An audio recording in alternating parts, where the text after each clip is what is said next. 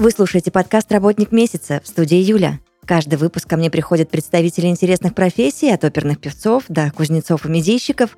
Вместе мы разбираемся, за что на самом деле люди любят свою работу. Этот подкаст мы делаем в студии подкастов Red Barn.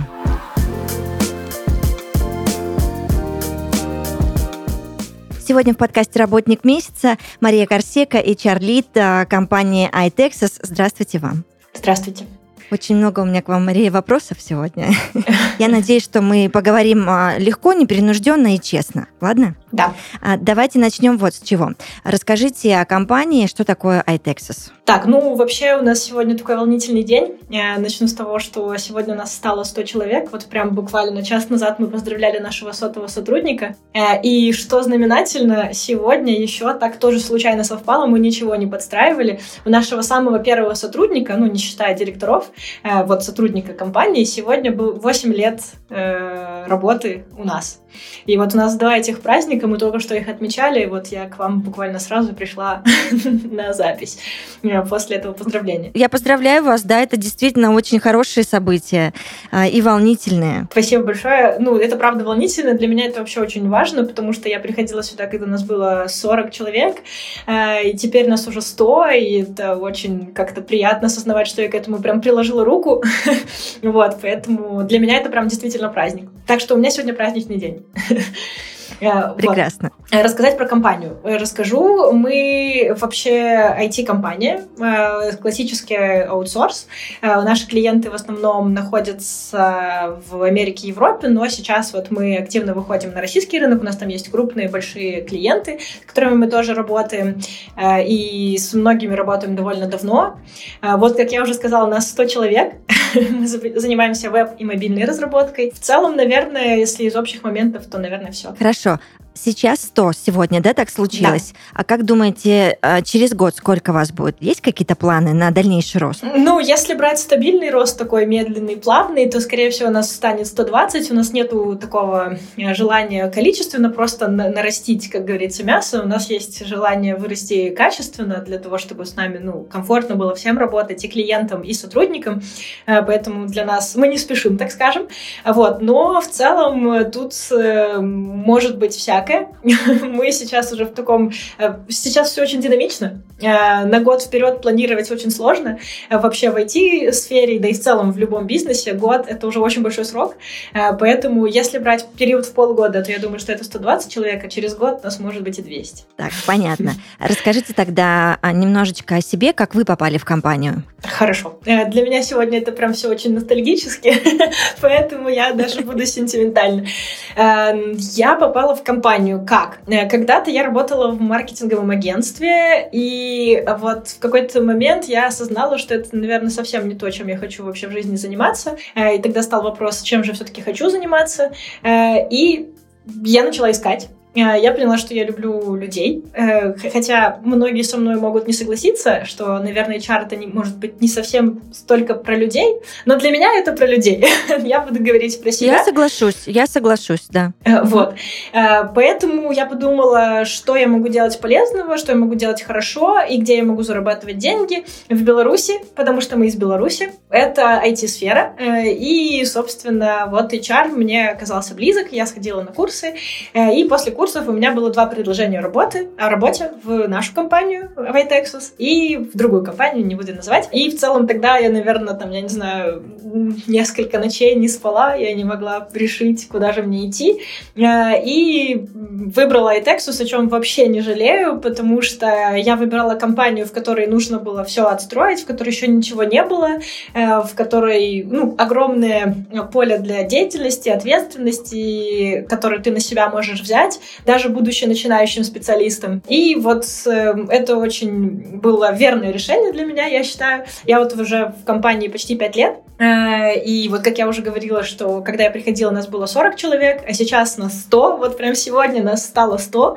А, возможно, это кому-то покажется не таким уже и огромным достижением, э, потому что, ну, вроде бы как за 5 лет можно было вырасти до невероятных размеров, но мы прошли очень много и кризисов, и ковидный кризис, и всяких разных других, но при этом очень хорошо в этом всем мы выглядим. Для нас как я говорила, для меня было самым ценным люди, когда я выбирала компанию. Э, и, в общем-то, так оно здесь у нас и остается. Я это чувствую, ребята это чувствуют, и вот как-то так мы и, развиваемся. Хорошо. Вы уже отчасти ответили на мой следующий вопрос, да? Но все же я буду уточняюще задавать. Работа с людьми это очень много, да, профессий. Там вы не пошли работать врачом, э, я не знаю, стилистом по волосам. Я утрирую сейчас, конечно, Маш, э, или там психологом. Почему именно HR? Как я уже говорила, для меня важно, важно люди, человеческая составляющая в любом бизнесе. Э, и мне очень приятно, что конкретно там вот в нашей компании наш бизнес это есть люди. Не машины, там, не компьютеры, хотя, казалось бы, IT, но в нашем случае это действительно люди, и вот э, они мне дают энергию очень большую, я отдаю ее там в ответ. Э, я очень хочу, чтобы вот у них все получалось. То есть я иногда себя чувствую какой-то, я не знаю, там бабушкой, может быть, или, я не знаю, там мамой э, для некоторых ребят. Мне, ну, потому что для меня это уже больше, чем работа. Это вот э, у нас когда-то был такой сформированный хэштег, так мы его везде использовали, Texas Family, но сейчас уже на нашем масштабе это, наверное, не совсем правда, но поначалу это действительно было так, потому что, ну, мы вот из такой суперсемейной э, компании вот уже растем в компанию большую, в которой в основном фокусе остаются люди, но уже, конечно, не семья, потому что уже размер такой большой, но вот это, наверное, самое важное. И, наверное, в HR для меня это тоже самое важное. Люди. Так, понятно. Тогда а мне, знаете, вот что интересно. Есть ли какая-то принципиальная разница а, работы HR в IT? Ну, вот в отличие от другой какой-то сферы. Я думаю, что да. Ну, во-первых, рынком в IT управляют, собственно, разработчики, ну, кандидаты, не компании чаще всего. Хотя компании, конечно, тоже есть там большие крупные компании, которые больше выбирают к себе кого-то, но в обычных э, реалиях скорее сотрудник выбирает из нескольких офферов, из нескольких разных компаний с э, там похожими предложениями какое-то более выгодное там себе. А, поэтому, естественно, HR и рекрутеру в IT сложнее, потому что обычно на всех классических там курсах HR а, учат о том, что там как бы общаться, наверное, с людьми с, больше с позиции силы, что типа вот мы компания, мы вам тут что-то даем, вы тут к нам оплаетесь, подаетесь на собеседование, и мы вас выбираем. А в IT скорее это чуть-чуть наоборот. А, тут все как раз вот про людей, про сотрудника, про кандидата. Компания а, делает все, чтобы на рынке быть конкурентными, потому что рынок очень высоко конкурентный, и нам приходится быть наравне со всеми даже. Вот, и поэтому здесь э, вот как раз очень большой фокус на сотрудника, на кандидата, на людей. Хотя я уверена, что HR там в любых других крупных компаниях делают не меньше, но в, в IT это какой-то особенный, наверное, мир, и мне кажется, специфика, конечно, есть. Так, хорошо. А назовите, пожалуйста, три плюса и три минуса в своей работе если таковые есть. Ага. Э, так, три плюса. Начнем с плюсов. Э, наверное, ну, все по-прежнему. Это вот люди и человеческое вот общение. Но это как плюс, так и минус.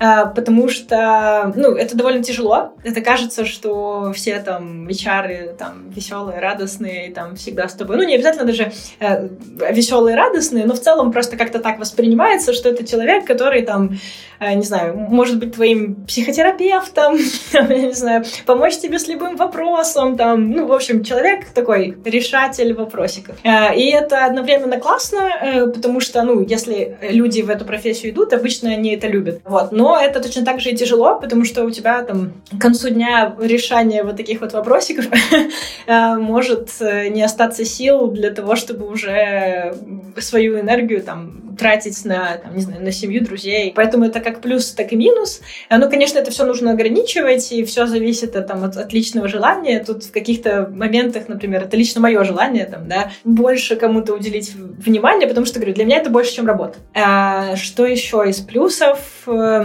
конкретно для меня это вот возможность там реализовать э, свой потенциал. Конкретно в моей компании а, мне очень повезло с тем, что мне как бы, ну, доверяют э, мое руководство. Э, я могу что-то внедрять на чем-то экспериментировать, эм, что для меня точно так же, как и для компании новое, э, но если не попробуешь, не узнаешь. Э, и это очень здорово, потому что я обучаюсь, компания тоже обучается, и мы вот вместе растем, это очень классно. Но тут же есть и минус, потому что поскольку там, допустим, не у кого учиться, ты можешь натыкаться на одни и те же ошибки или там дольше делать какую-то задачу, чем ну, взять и решить или применить готовое решение. Поэтому вот это и плюс, и минус одновременно. Честно говоря, даже больше, наверное, так и не могу сформулировать что-то четкое, поэтому не буду выдумывать. Пока хватит. Мария, как вести себя, если соискатель э, на интервью ведет себя ну, не очень адекватно? Мне всегда это так было интересно. Что вы делаете в такой момент? Э, ну, на самом деле, ты к этому никогда не будешь готов, хотя казалось бы, что вроде бы тут экстренная ситуация, ты должен быть к этому готов. Ты не будешь к этому готов в любом случае. А, ну, на самом деле, сложного ничего нету. Как бы никогда не нужно вступать там в спор или, не знаю, начинать ругаться с человеком или там, допустим, если он там начинает кричать или как-то там себя неправильно вести. Просто предложить либо перенести звонок, завершить звонок, э, как-то, в общем, аккуратно интегрироваться в этот разговор. Если, например, это, ну, вот если, например, человек находится на собеседовании и общается в основном технический разработчик с нашей стороны, технический специалист с нашей стороны и, например, кандидат. И у них там случается какой-то конфликт, аккуратненько в него вклиниться, сказать, ребята, давайте либо перейдем к следующему вопросу, либо перенесем, э, например, спор на следующий раз или там заменим кандидата. Ну, на самом деле, все по ситуации. Э, у меня, наверное, таких случаев не было, чтобы там человек прям, ну, супер неадекватно себя вел. Э, в целом, мы всегда доводили собеседование до конца. Могло быть что-то, могло что-то идти не гладко, там, не весело, там, я не знаю, или, ну, весело не должно быть, не гладко. Но таких вот прям больших проблем никогда не было. Всегда можно договориться, попросить перенести звонок, сказать, давайте, э, не знаю, созвонимся завтра, завтра, и, может быть, завтра все будет хорошо. Вот. На какие вещи стоит обращать внимание, когда собеседуешь человека? Э, ну, на самом деле, тут тоже все зависит от компании, и, э, и у каждого они, ну, могут быть, э, ну, понятное дело, какие-то есть вещи общие, там какая-то общая адекватность, там технические там характеристики, к которым человек будет подходить. Но у каждой компании есть, наверное, какая-то там своя культура сформированная, сформированная изнутри. И относительно этой культуры уже можно смотреть кандидатов. Там, условно, например, вы привыкли общаться на «ты», допустим, э, и кандидат упорно отказывается общаться на «ты», там, например, или ему там очень это супер сильно некомфортно, и он вообще такой очень строгий, и там все эти... Э, все это ему не нравится, там, возможно, это не ваш кандидат, а возможно, это просто непривычный, он там, его нужно разговорить, или там, если совсем кандидату некомфортно общаться Э, на «ты», то а, продолжить общение на «вы» может со временем он там привыкнет. Или, может быть, я не знаю, вы видите, что там у вас команда состоит в основном из там 20-летних ребят, которые там обсуждают ТикТок, э, там, я не знаю, Моргенштерна или еще что-нибудь такое, а к вам приходит очень достойный там взрослый, я не знаю, там мужчина, например, и вы просто понимаете, что ему будет некомфортно с ребятами сидеть смотреть ТикТоки, например, потому что, ну, вот вы с ним пообщались, и вы видите, что ему это совсем не нужно. Хотя разные бывают люди, и кому-то это очень хорошо заходит. Э, вот. Э, поэтому, э, ну, просто какие-то смотреть...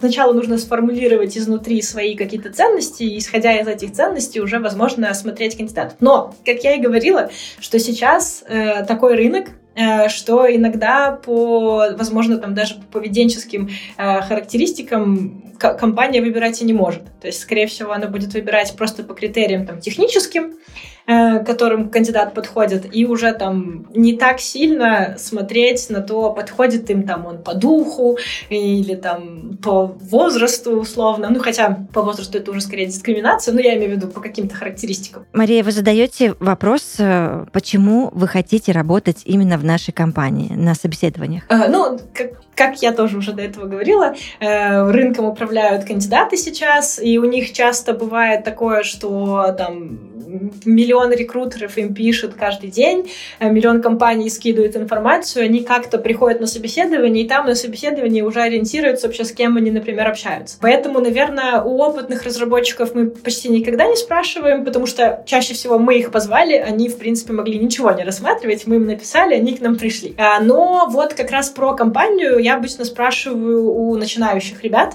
у тех, кто там приходит после курсов, например, или еще что-то такое, потому что они уже приходят к нам.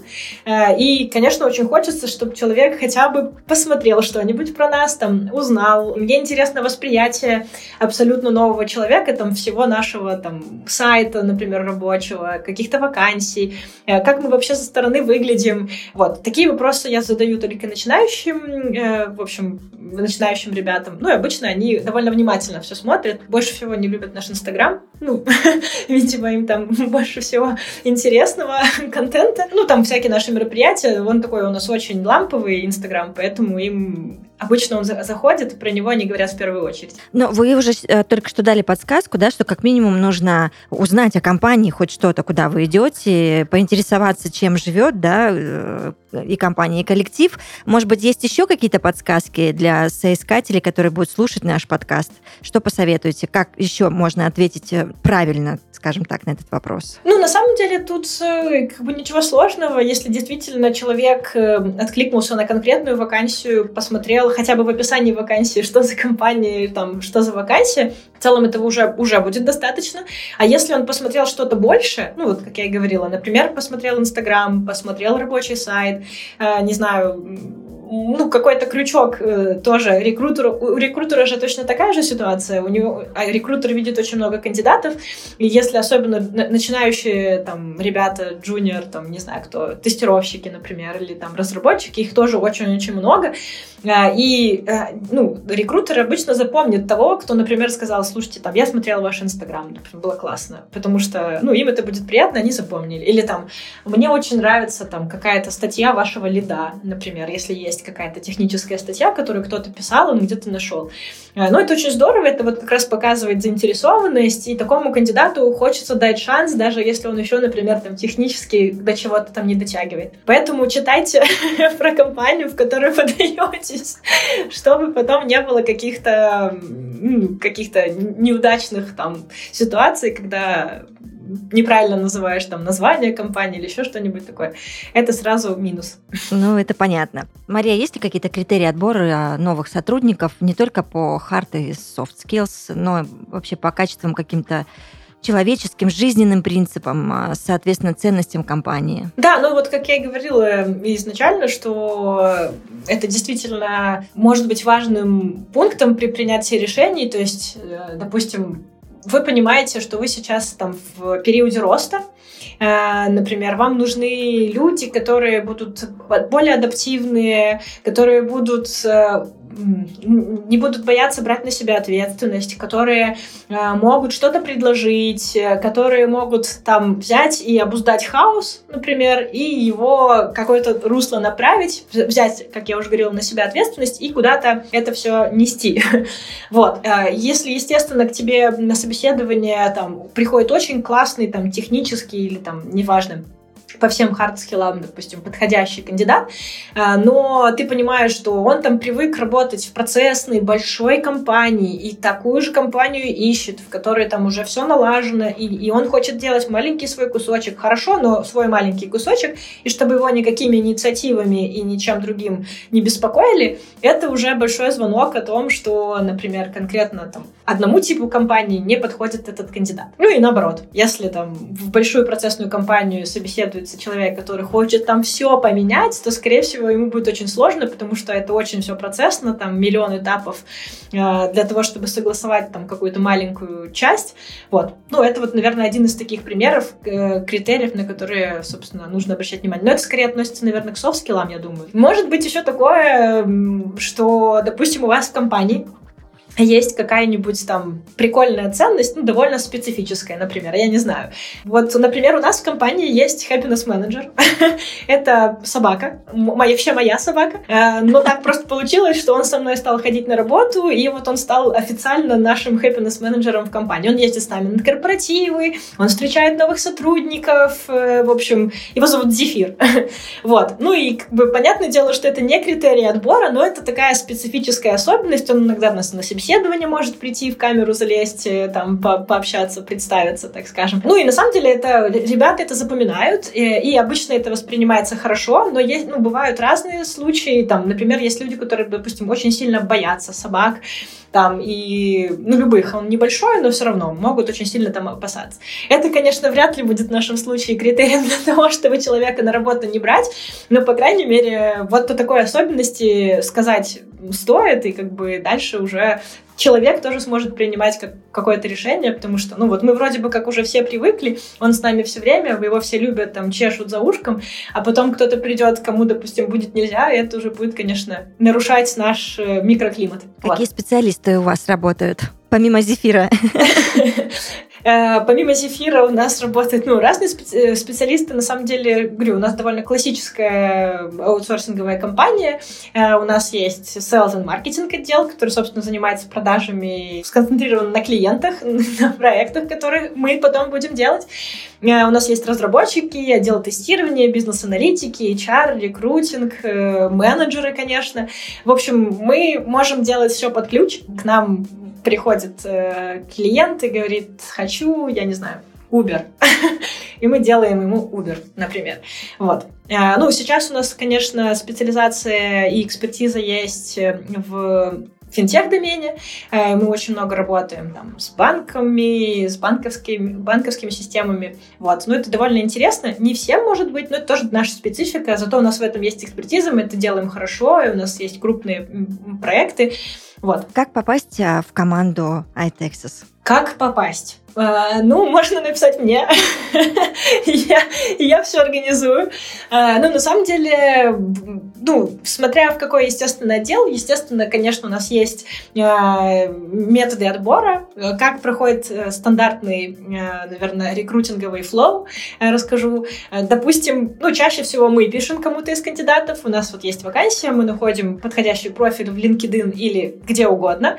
В случае с Россией вот получилась особенность, что в LinkedIn почти никто не заходит, и нам довольно сложно оттуда кого-то достать, но, по крайней мере, профиль там можно найти, посмотреть, э, подходит ли нам кто-то, и пытаться найти какие-то контакты где-то еще. Вот, допустим, мы с человеком связались, э, обычно на первом этапе это разговор с рекрутером, ответы, вопросы от рекрутера и рекрутеру, то есть все общаются. Если все хорошо, э, мы назначаем собеседование. Ну, естественно, сначала предварительно согласовывая кандидатуру с нашими техническими специалистами. Собственно, на собеседовании обычно есть тоже э, рекрутер, э, он всех как бы представляет и уходит в мьют. Э, по большей степени общается, если мы говорим про онлайн-собеседование, потому что сейчас они более, ну, стало, стало нашей реальностью. Уже, в принципе, но, но в офис на собеседование очень мало кто приходит. Э, ну и, собственно, наши технические ребята часто делают э, собеседования более там разнообразными. У нас один этап, мы стараемся это сокращать, просто чтобы не тратить очень много времени. Ну и ребята там вводят какие-то задачи, могут прямо онлайн что-то решать читать, там, писать код, какие-то вопросы просто теоретические. Ну и все, и в конце уже разговора с рекрутером, какие-то дополнительные вопросы, фидбэк э, и так далее. Если нужно, иногда мы можем организовать второй какой-то этап, собеседование, и на нем еще отдельно пообщаться. Собственно, как попасть? Ну, вести себя адекватно. Что значит адекватно? Ну, это, наверное, просто в рамках нормального поведения, там, мы не будем пристально под лупой что-то не рассматривать. Естественно, пройти техническое собеседование так, чтобы, в общем-то, пройти по всем баллам, которые проставляют наши технические специалисты. А, ну и в целом, наверное, ничего сверхъестественного. Просто вот хотеть работать, мы поможем в этом. Мария, как на ваш взгляд, IT-специалисты а, это какая-то особая каста?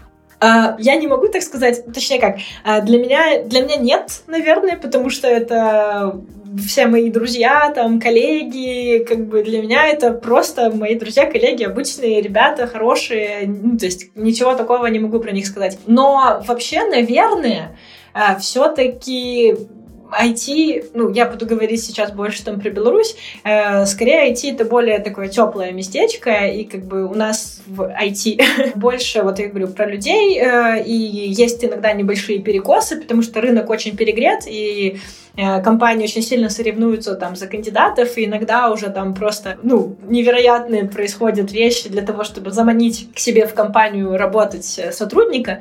Вот, поэтому, наверное, все-таки это особая каста, если сравнивать с другими профессиями, возможно, ну, я имею в виду другими, особенно, например, с госструктурой, это точно особенная каста.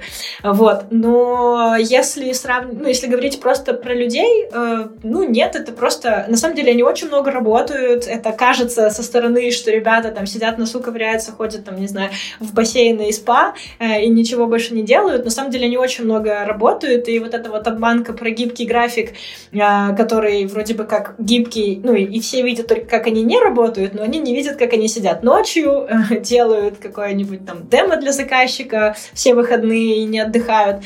Вот, поэтому это довольно тяжело, э, не каждый может это делать, э, поэтому те, кто туда уже смогли попасть, они этого заслужили.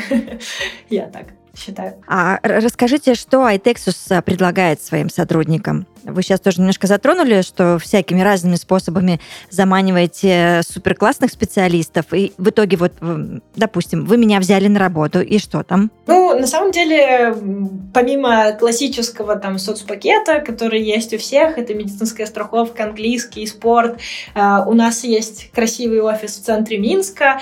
Правда, это не очень актуально для ребят, которые находятся не в Минске, но для ребят, которые находятся не в Минске, мы обычно предоставляем возможность, например, снять себе какое-то место в коворкинге, и мы его компенсируем. Ну, просто потому что у нас пока нету такого количества людей не в Минске, не в Беларуси э, для того, чтобы открывать какой-то офис. Что еще? Ну, наверное, из таких вот особенностей это то, что даже находясь на удаленке, находясь там в другой стране, а, у нас очень такой индивидуальный подход к каждому сотруднику. У нас есть там регулярный progress review, performance review. То есть нету, у человека нет ощущения, даже если он находится не в Минске или там не в Беларуси даже, нет ощущения, что он там один закинут э, где-то. У нас есть какие-то внутренние митапы, с ними взаимодействуют лиды. Э, мы как бы даем какой-то и технический фидбэк, и, и просто фидбэк спрашиваем. И, наверное, сейчас это то, почему люди очень сильно скучают э, с учетом вообще удаленки и ну, работы вне офиса, э, чего не хватает вот этого живого какого-то вот общения. Наверное, это вот из таких вот особенностей наших, которые мы можем предложить сейчас нашим айтишникам, это то, что мы будем видеть в них людей и с ними будем взаимодействовать. Возможно, пока что без, ну, без лишней какой-то бюрократии, но при этом с какими-то процессами ты можешь приложить руку ко всему, ты можешь э, там приносить какие-то идеи, мы будем только за, если ты еще будешь готов это воплощать, вообще супер, ты наш человек. А рынки России и Беларуси, они как-то отличаются? Есть специфика? Э, вообще, я думаю, что да. Мне, конечно, сложно давать какой-то очень такой обоснованный фидбэк, э, потому что мы на рынок российский вышли буквально недавно. Э, я имею в виду для найма на российском рынке мы вышли буквально недавно. Но в целом, да, из особенностей это вот то, что я уже говорила, что в Беларуси мы привыкли нанимать в LinkedIn. Это рабочий профиль, в который, ну, они монополисты, и как бы там вот основное количество кандидатов находится. Ребята обновляют свои профили, у них все красиво и все, в принципе, понятно.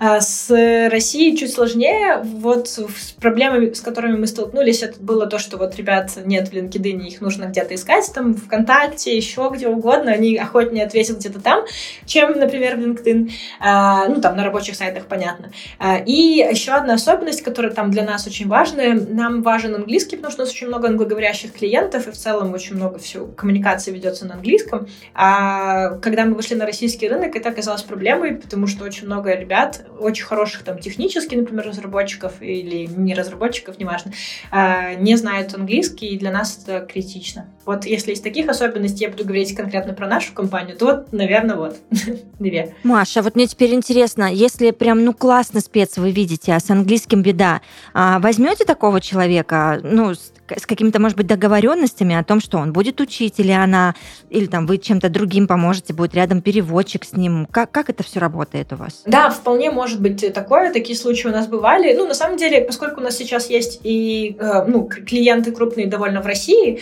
а, поэтому в целом сейчас нам подходит этот вариант тоже, потому что в Беларуси ребята... Вам есть чем занять этих сотрудников. Да, да, да, да. Да, то есть, типа, если конкретный э, кандидат хочет со временем пойти на английский проект, тогда, конечно, мы будем предоставлять ему там возможности обучаться. У нас есть в корпоративной программе обучение английского языка и английскому языку, но это процесс не быстрый. Английский люди могут учить всю жизнь, и потом будет там также тяжело. Но технически английский, он, возможно, не должен быть таким великолепным, потому что у нас есть менеджер, бизнес-аналитик, э, который поможет, который подскажет, там, направит, и, возможно, английский там на начальных этапах и не будет нужен. Поэтому, да, конечно, все зависит от проекта, на который мы нанимаем, и, да, были такие случаи, мы брали таких ребят. Финальный мой вопрос. Какие основные ценности вы транслируете? А, ну вот, наверное, я уже что-то озвучивала по ходу нашего разговора. Ну, про то, что, наверное, для нас на первом месте люди. Это очень хорошо было показано, вот особенно в кризисные года. А вот когда был ковид, у нас очень много компаний, ну, в Беларуси сокращали своих сотрудников, там убирали им зарплаты на 20%, там срезали. В нашем случае такого не было, но это не только заслуга э, руководства, но это в том числе и вот сформированная культура наша, и это заслуга и ребят, которые с нами работали. Мы умудрились каким-то образом сохранить почти всю команду там без потерь. Мы находили какие-то компромиссы, мы как-то оплачивали, там, выплачивали зарплаты, находили им там проекты, и в целом вышли, в принципе, ну, без потерь из кризисного года. И это, в принципе, нас довольно сильно характеризует, и вот ты не чувствуешь себя здесь просто каким-то винтиком, который там что-то делает. Скорее, ты чувствуешь себя вот частью чего-то, что работает, и вклад каждого здесь важен. Это, наверное, вот один из основных таких э, э, принципов. Что еще? Э, мы очень любим веселиться. Это правда так и есть. Мы хорошо работаем, но вот э, без этого никак. У нас вот сколько ковидных не было всяких мер предосторожности и прочего, мы все равно умудряемся собираться физически. Мы пытаемся собирать ребят, которые находятся не в стране, в какие-то там кучки, чтобы они тоже между собой взаимодействовали. Нам очень важно, в общем, взаимодействие именно офлайн, пошутить, посмеяться. Очень много ребят в компании между собой прям плотно дружат и там проводят свободное время вместе, вне работы совсем. А, вот. Поэтому для нас это очень важно. Вот у нас будет там скоро новогодний корпоратив, все его уже ждут, потому что давно не было каких-то тусовок больших, и мы, мы, мы прям очень ждем. Раньше у нас это вообще была супер традиция, мы собирались каждый месяц. Каждый месяц у нас было э, дни рождения месяца, мы их отмечали э, там в разной тематике, у нас каждый месяц, короче, была тусовка. Сейчас, конечно, времена немножко поменялись, но это все равно осталось. Что еще сказать из принципов? Ну вот, наверное, да, то, что каждое действие, оно важно, ты можешь э, внести свой вклад, э, мы открыты к любым предложениям, ты можешь нести ответственность. Очень много ребят, вот, например, как я, мне дали большую возможность э, проявить себя, так скажем. Я пришла там пять лет назад, и мне сейчас у меня есть целый отдел, мы вот выросли до 100 человек, у меня есть команда, и рекрутинговая команда в том числе, э, как бы таких, как я, ребят много. Вот Антон, про которого я говорила в начале, у которого сегодня 8 лет в компании, он тоже один из наших э, .NET лидов, у него тоже есть команда, а он приходил абсолютно начинающим, как и я, джуниор, там, .NET разработчиком когда-то, и вот до какого уровня он вырос, это очень круто, э, мы все это очень сильно ценим э, и стараемся, я же говорю, это уже больше, чем работа, это уже есть небольшое ощущение, что это наш бизнес тоже, и мы в него готовы вкладываться больше и больше. Мария, вы классная. Я благодарю вас за этот прекрасный открытый разговор. А, сегодня в подкасте «Работник месяца» Мария Корсека, HR-лид компании iTexas. Вам всего самого наилучшего. Спасибо большое вам. До свидания. До свидания.